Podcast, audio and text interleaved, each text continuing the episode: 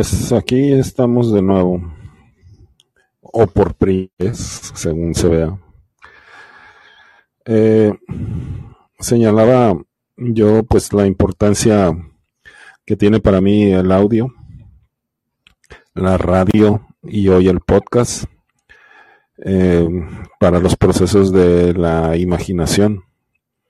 Estar imaginando aquello que escuchamos. Imaginar, crear con la vista interna, por decirlo así, aquello que no existe delante de nuestros ojos. Eh, siempre he tenido una cercanía con el audio, con la radio, desde hace muchas décadas.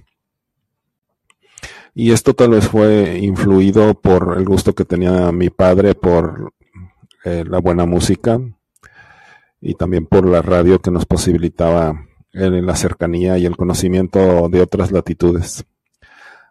Mi padre siempre tuvo eh, en casa radios con onda corta.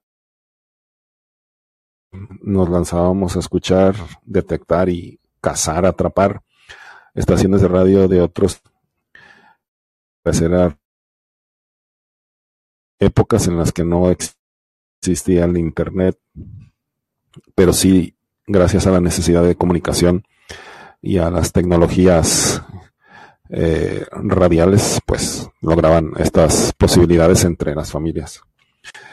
Eh, mi abuelo, el padre de mi padre, eh, también tuvo ese gusto a grado tal de que ahí en su casa, que tenían un radio de bulbos muy grande, imposible de trasladar de un lugar a otro, siempre fijo, como nuestras televisiones. Ahí en ese radio escucharon los avances y las narraciones que hacían, no sé en qué estaciones, pero sobre la Segunda Guerra Mundial. Y me cuenta mi padre que incluso iban vecinos para enterarse del avance de los alemanes allá en Europa. Y estaban pues muy asustados de lo que estaba pasando kilómetros y kilómetros de distancia. Entonces eh, ese gusto por la radio, por la imagen hablada, lo retomo aquí. Y pues lo pongo a disposición de amigos que muy, muy seguro es que no nos conocemos, pero tenemos en común este gusto por la, por la palabra y el concepto.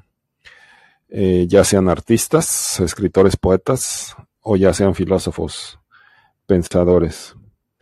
Eh, espero, esta es mi segunda grabación en solitario.